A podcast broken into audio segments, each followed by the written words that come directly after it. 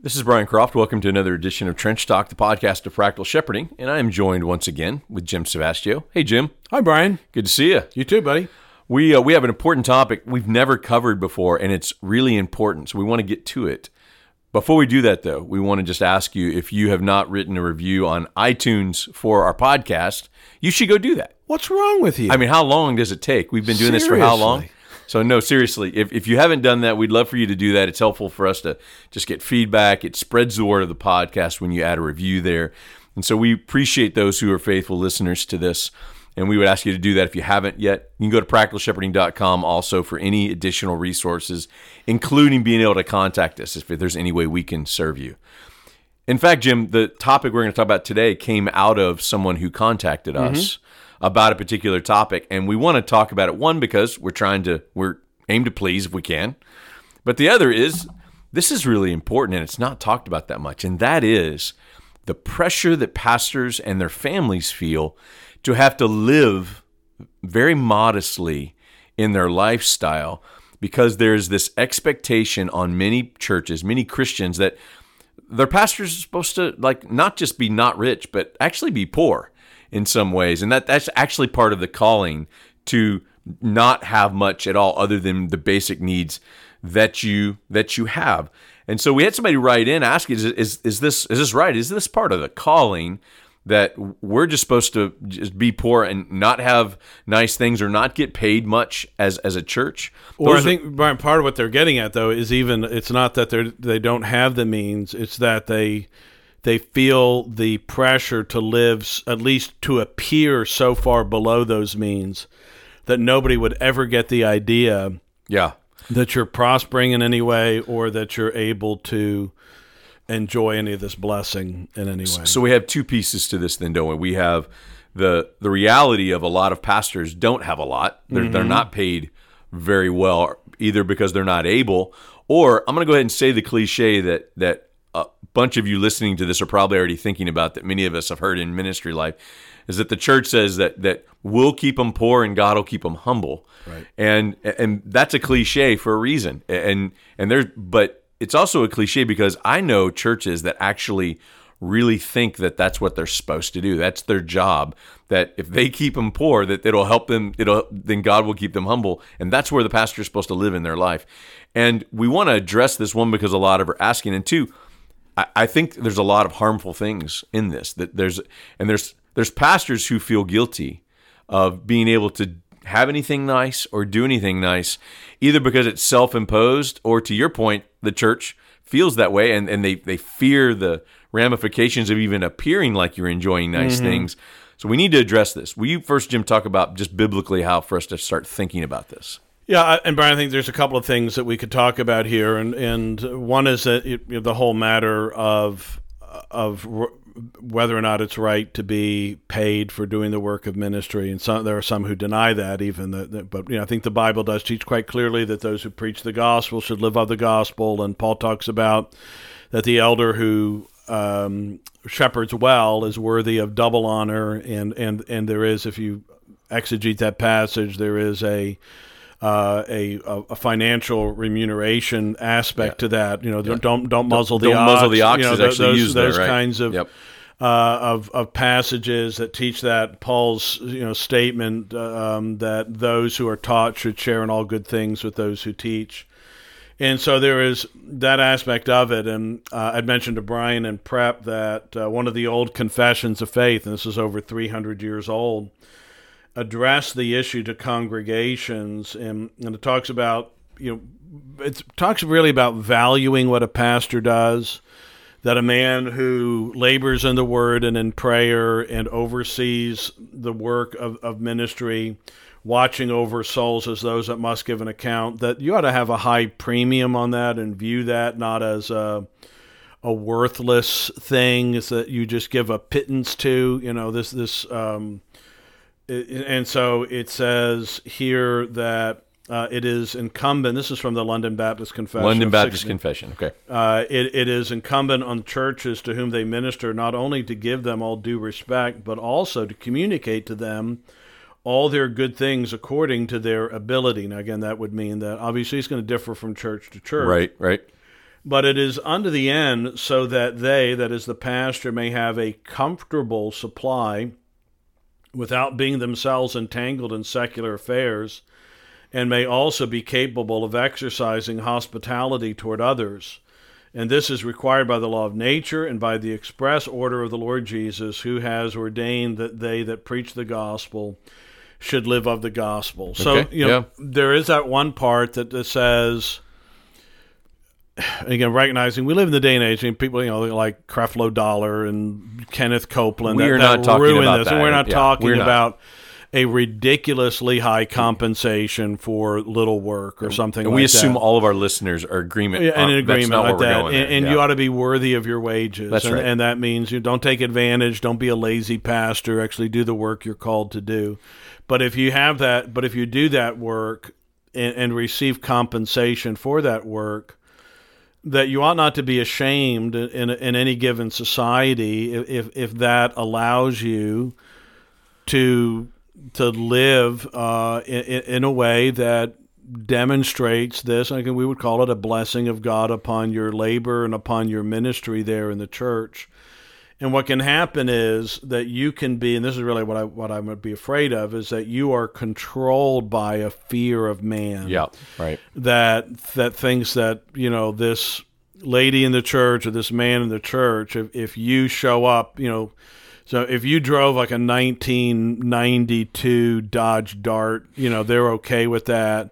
That's what the pastor should drive. It should have as much rust as is allowable by law That is the cliche, but right, right, and you, you know, too. but if all of a sudden now you you know you, you realize you know we could actually get maybe maybe not a new car but a much newer or newer van right.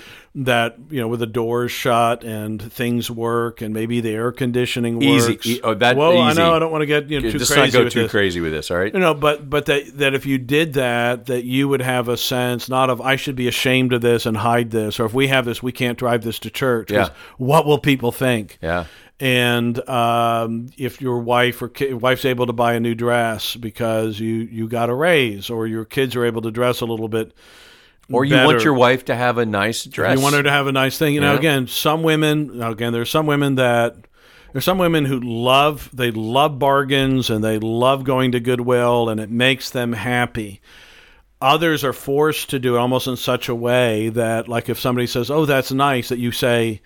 Oh, I, I only paid a dollar for it, you Yeah. know, and, and, and not like, hey, I got this for a dollar. Isn't that cool? Mm-hmm. But you have to say it in a way that says, oh, I don't want you to think that we we have too much money or, or, or something like that, or Yeah. you know that that the life of ministry is a life of uh, enforced poverty, and so that fear of man, I think, is is one of the issues that can be so controlling. That's why the Bible calls it a snare. And Paul said to the Galatians that, that if he were striving to please men, he actually puts it this way I couldn't be a bondservant of Christ. There's something so fundamentally contrary about the two things. And, and, and Paul reminds us that if we're in Christ, we are Christ's free man, that we're not in bondage to anyone. And those enforced uh, demonstrations of, of, of at least the appearance of poverty or mo- of, of modesty uh, is, is not something that Scripture compels us to do. It's done out of a fear of man. Yeah, I want to also add to this though, Jim, because you and I, because you and I are in reformed camps, and you th- there's tons of us who've been influenced by John Piper, David Platt, others that you know that that there's this radical call to kind of give everything for the sake of Christ, sell it all, go and die, uh, uh, you know, die on the mission field, which again is a is a noble call for those God calls in that way.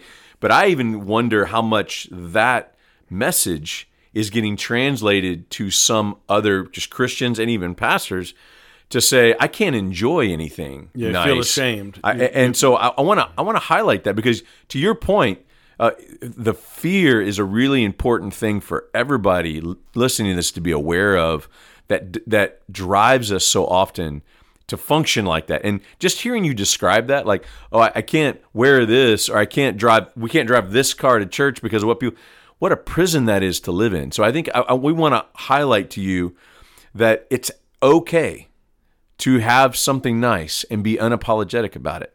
Uh, not to rub it in people's faces, not to live uh, flamboyantly and and all those kinds of things, but but but it to be to feel guilty to have something nice and worried about what church members think is a is a disastrous way and a miserable way to actually live your life and try to work out your ministry. Having said that, we, we do need to be wise about uh, how how we uh, spend money, how we use things, how we you know the things that we get. But I, I want to push back in this idea that that pastors can't enjoy things and pastors can't have have nice things, even if their congregation wants to judge them about it. Um, and and, and I want to make sure that people understand there's a balance with that right that, that comes with it. I have a question for you though on this because right. you and I pastor in two totally different areas of the city, and you know you pastor in a in a more affluent area mm-hmm. and, and, than I do. Your your church has more people who uh, than I do who would fall into the, uh, more of a wealthy category. So, is it important for me to be more mindful in my church that has people who some who are poor, some who you know work or blue collar workers work hard, two weeks of vacation, they're grinding it out, you know, mm. in factories and things. Um, is it important for me to be more mindful that, and of course, I mean, I'm paid accordingly as well mm-hmm. in a church that's not as not wealthy, but even still, do I need to be more wise or even mindful of how I spend my money or the perception of how what I have than maybe you do? No, I, I, think the, the standards are the same. Okay. It's, it's just like you know, if, if, you likened it to a tithe and said, well, a, you know, a guy who makes forty thousand dollars is going to he's going to tithe on the same principle as a guy who makes hundred thousand dollars. Right. So it's the same principles applying. It's going to look different in how it's practically you know worked out. You know, but again, I, I think that there is there is something unseemly about a guy who's in ministry for money, who is lavish in his lifestyle um, that's so again, we're really not talking. We're not talking uh, about, about, those kinds of things, but to recognize the blessing of God uh, with the ability, perhaps to to have a home or to remodel a part of the home. And you know, my wife and I wrestled a, a few years ago about. Uh, you know, could we spend money or should we spend money on expanding our home a bit? So we got we got some pricing on it and it would be the kind of thing that would allow us to more easily host more people. And that really, honestly, was the only reason for it was mm-hmm. to say when we have in our church we tend to have large families. So you know, if somebody comes to visit, like we're have a new family over. They're probably going to have five or six kids. So, you know, you're going to have my family and their family. And so it's, it's often 12, 13, 14 people when you say, let's have a nice Sunday meal together. Right and to have a large enough table and a large enough room to be able to have that and then to be able to maybe retreat somewhere where there's some seating where all of us can sit together and enjoy each other um, and so we looked into that or should we perhaps look to buy a, a new uh, buy a house and maybe even to design something that's actually suited toward that and at the end of the day, we wrestled through and we saw what the numbers were going to be to do it. And, and we just thought, you know, we, we do wrestle with that. Okay, well, that's going to affect our ability to give to other people. It's going to affect our ability to be generous. So we're going to say no to something. We could afford it and we could do it, but right now we're going to say we're going to say no to that. But we did that based on other principles, not because we thought anybody in the church would look down upon us. I think they'd be encouraged and thankful, and, and, and they would you know reap the benefits of it but again, uh, but uh, what I didn't do and what I couldn't do is say, well, how will this look? You know, they're going to think they're paying me too much, and so uh, you didn't ask that. I didn't ask that question. No, because it, again, in my congregation, it's not it's not an issue I've I've I've had to deal with because of them. I did have it, you know, probably somewhere just in my own conscience due to, you know, hearing stories and reading things and hearing certain sermons where you almost felt guilty. Uh, I you know, I, I, my home is a fairly modest home in, in by by a lot of Louisville standards. Um, it's it's not a new house, not a big house, not a fancy house, uh, but it's very adequate, mm. and it's been very comfortable. And we've been able to host hundreds and hundreds of people over the years uh, in our home, and, and so I'm I'm I'm thankful for that. There have been times when I desired something more and thought it'd be it would look nicer and be nicer to have you know somebody come into a house that is more impressive and and and all of that. So there's you know that danger on the other side too, almost Right. of a pride Sure. thing and, and wanting to be seen a certain way. Uh, but again, I think that idea that being so controlled by either way, being so controlled by what other people think, Yeah. is a is a snare and a trap that we need to be delivered from. And then, Brian, I was going to say the other part of the issue real quickly is. So while we, on the one hand, need to make sure that we don't fall into the trap of of what would so and so think, and uh, is the recognition that God's blessings are to be enjoyed, and that I believe that it brings God honor when when we receive a gift and we really enjoy it. So uh, so whether it's like you know when when if my wife makes a meal that that maybe is a, just a little bit it's a little bit maybe it's new it's a little bit different. And everybody's going oh man this is really really good you know rather than the thank you you know we've had this before and it's good but you know we've had it dozens of times and we like it but then you eat something and it's like oh wow that's really really good. Hmm. That feels really good. When you give a gift to your spouse or to your child and it's obvious they love it and they're carrying it around and they're using it that that honors you and it delights you. Hmm. And if god gives you the ability to again maybe you've been driving for 10 years in a car that doesn't have air conditioning and uh, there's there's uh, I, I can remember my pastor uh, from w- when I was in, in high school, and they got a they, they got rid of their old car they called Old Muddy, uh, and Old Muddy got retired, and they got a new car, and his daughter said, and I'll never forget this. She goes, "It even has a radio."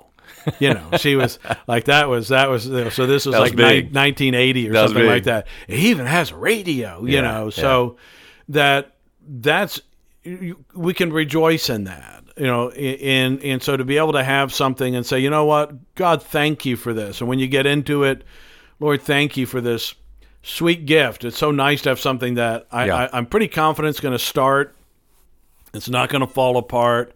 I'm not holding my breath when we go on a vacation. It's comfortable uh, that's a blessing, and not everybody in the world has it, but God has given it to you, and God has given us. Paul said, you know, to Timothy, all things to richly enjoy or to enjoy richly. And either, however you translate those words, they they showcase the generosity of God, and that our enjoyment of God's gifts brings Him honor. So I, I appreciate you sharing that. I'm I'm, I'm feel compelled to share uh, something out of my own story that's that's gone with this because about five years ago, we lived over by the church for about the first eleven years we were there, and because of some school changes we needed to make with our kids, that was relocating the schools all the way on the other side of town. We made a decision to sell our house, move out of the area, and move uh, over to the basically the other side of town, which is which is known as a as a as a more fluent area than mm-hmm. where where I'm pastoring. Right. And I remember wrestling through that. We had a legit reason to do it because my wife was going to drive 500 miles a week getting kids back and forth to school. We was like, we can't do this. So we moved closer to the schools, and I was willing to drive a little further to get to the church. And legitimate reason to, to do this. It's why we were going to. But I remember wrestling with feeling the pressure of what some church members were going to think when we moved to the more affluent area. We were actually moving into a, a nicer house than we even had before. Yes. and and so I, there there's I felt the I felt the pressure Sure. of of what people were going to think. And again, it, it's it even it's a church that I feel loved at. It's just a church that that where I pastor, it's this area is its own subculture. And so there's there's cultural issues around when you move out of the area. Do, you know, what, Right. what do you are you saying something in doing that? And there were all kinds of moving parts with this. And I remember wrestling with this and realizing, you know, this is what I need to do for my family. This is right, the right thing for me to do. And I, I'm I'm moving to a, a nicer house, a, a bigger house, in a in a um, a little bit more of an affluent area. But that's what I needed to do for my family, and I and I was convinced the Lord wanted us to do this, but I had to wrestle through that. Right. I, I felt that pressure and and realized to go back to the fear man issue that you've brought up rightly about this is the solution was not me go to each of these church members I thought might have trouble with this and explain, oh, but we're, Oh, we're but I can afford it. we're- It's we really- can, yeah, we- we- but you know, we've got we're we're gonna we're selling our house really for not. this. It's really not that good anyway. This is the legit reason it's a we're smaller doing- house in that area. Yeah, it's a fixer upper, whatever you want. right. Uh, but I want to say that because it would be very easy, tempting to say that's the solution in this. The solution was for me to pray, seek counsel, Mm-hmm. and do what I feel like I need to do to care for my family, and let people do and think whatever they need to think. Right.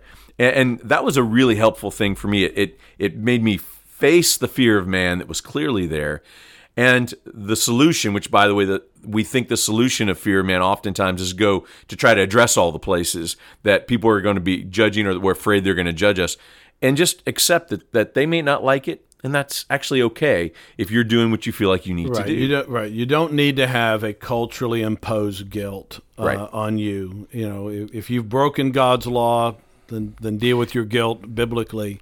But if you have let down a cultural expectation, then I think that's a whole that's a whole different uh, it's a whole different matter. And by the way, I need to add to that that that self-imposed that was a self-imposed pressure. More so than even what ended up happening. I mean, obviously people had questions on why we were moving further from the church, but but you know, we felt support supported and loved. I, I realized that a lot of that pressure was not because I was getting judgments from people, but it was a self-imposed. Yeah, of- you were at least afraid of it. And who's going to judge right, me right, for this? Right, And so exactly. So as we wrap this episode up, the my final word on this would be, you know, Pastor, if you're worried about this and and wondering where that line is of balance and be wise, seek counsel. You know, be wise in the, in these things, but the most important thing I think is to try to be as aware as you can of how much you are being driven by fear and fear of what other people think of you in doing this. This is about you being wise and a good steward of your money, be generous with your money, but use it however you choose, how you and your wife or your family chooses to use it. If you let the church determine how you live and how you spend money and the perception of everything, well, one, you'll you'll fail at that, but two, you will steal the joy out of enjoying the things I think that God wants us to enjoy. Final word for you on Yeah, this. Yeah, so I would, I would say that live unashamedly and joyfully in the midst of God's good gifts to you, and and and share those gifts and, and share those share them with your family. Let them know that God has blessed us uh, in this, and He's given us. He may have given us this ability, and uh, to be unashamed and thankful uh, in that, I think is is part of our uh, our responsibility we have uh, as we receive good gifts from the hand of God. I want to add one more thing because we obviously have other people listening to this who aren't pastors. If you're like a church leader or even just a church member in your church, I believe it's a sign of health for a church to take care of their pastor well um, and to allow him to be able to live comfortably wherever they are. I think it's a sign of health in a church to want to bless your pastor and to want to take care of them uh, is a good thing. And so if you're a church member listening to this, I would challenge you to to think about how, you know, that cliche exists for a reason. I want us to press against that. The pastor, I'm not talking about the pastor being rich and wealthy, any of those kind of things. I'm talking about taking care of him in a way that he doesn't have to sweat every moment about how to pay basic bills in the church. Right, and again, Brian, that gets down to, and we said this some years ago, but it's it's putting a high premium and a value on what happens when a man labors for the good of your soul. That you value your soul and you value what he does. I mean, you wouldn't think anything of uh, paying somebody. You you, nobody nobody says, "Oh, this brain surgeon shouldn't make that much money." Because you value highly what they do, Right. or this guy who's involved in this high end thing. What you do as a pastor is of is of infinite value, and and you and, and when somebody has fed your soul and watched over your soul and loved you and cared for you and, and for your family, the thought that I I could in turn uh, do something to allow them to not have to you know think about a second job or a third job. Right. Again, some guys have to do that. I did it. You did it. You know, there were days when we did that when, Because when the we church were, can't ca- do because more. we couldn't And- do more. yeah, and that's- right? It that's wasn't because they didn't want to, Right. but they couldn't do more. That's right. And and so yeah, I think it's so that you can feel at ease with that. I, I had a pastor friend say one time, and it was rather stark when he said it, but he's dead now, so I can just throw him under. Just the go ahead and repeat it now. But Yeah, he that's said, good. But somebody asked him one time. They say they said, you know, well, well, what do you get paid? And he said, you couldn't afford me. in regard to what of the value I have and what I do, something to that effect. Yeah. Of, you all couldn't afford us. You know, if, if we got paid according to our value, you couldn't afford us. Hmm. And it was just a way to say, listen, don't, don't get so caught up in that. You Yeah. know, I mean, uh, you know, I don't know about you, but you know, we, um, the, you know, whether a, a pastor's salary exactly is put out in a published budget. Uh, we have all our pastoral salary all lumped together, so it's like salaries are, are lumped together, and so you can see these are um, split out among four men and I've been there the longest, and you know I do make more than the others. But it was embarrassing to have to go through that year by year because you make more than some and less than others, and some people think, "Oh, do really? I can't believe he gets paid that," and others would think, "Wow, he should get paid a lot more than that." So Yeah. you know, it's it's that some of that is going to come in, but you have to have a good conscience before God uh, in regard and enjoy God's good gifts as He gives them to you. So let me pray to that end. Lord, would you help us to be wise with what you provide for us? Help us to be good stewards. Help us to be generous. Lord, we pray that you would help us to, to fear you and good being a good steward of what you give us more than fearing what other people think of what we do with it. And we pray, Lord, that you would give us wisdom to know our individual church contexts and situations, to know how to bless our people, uh, to know how to, to live rightly and, and wisely, but to not be consumed with fear in these decisions.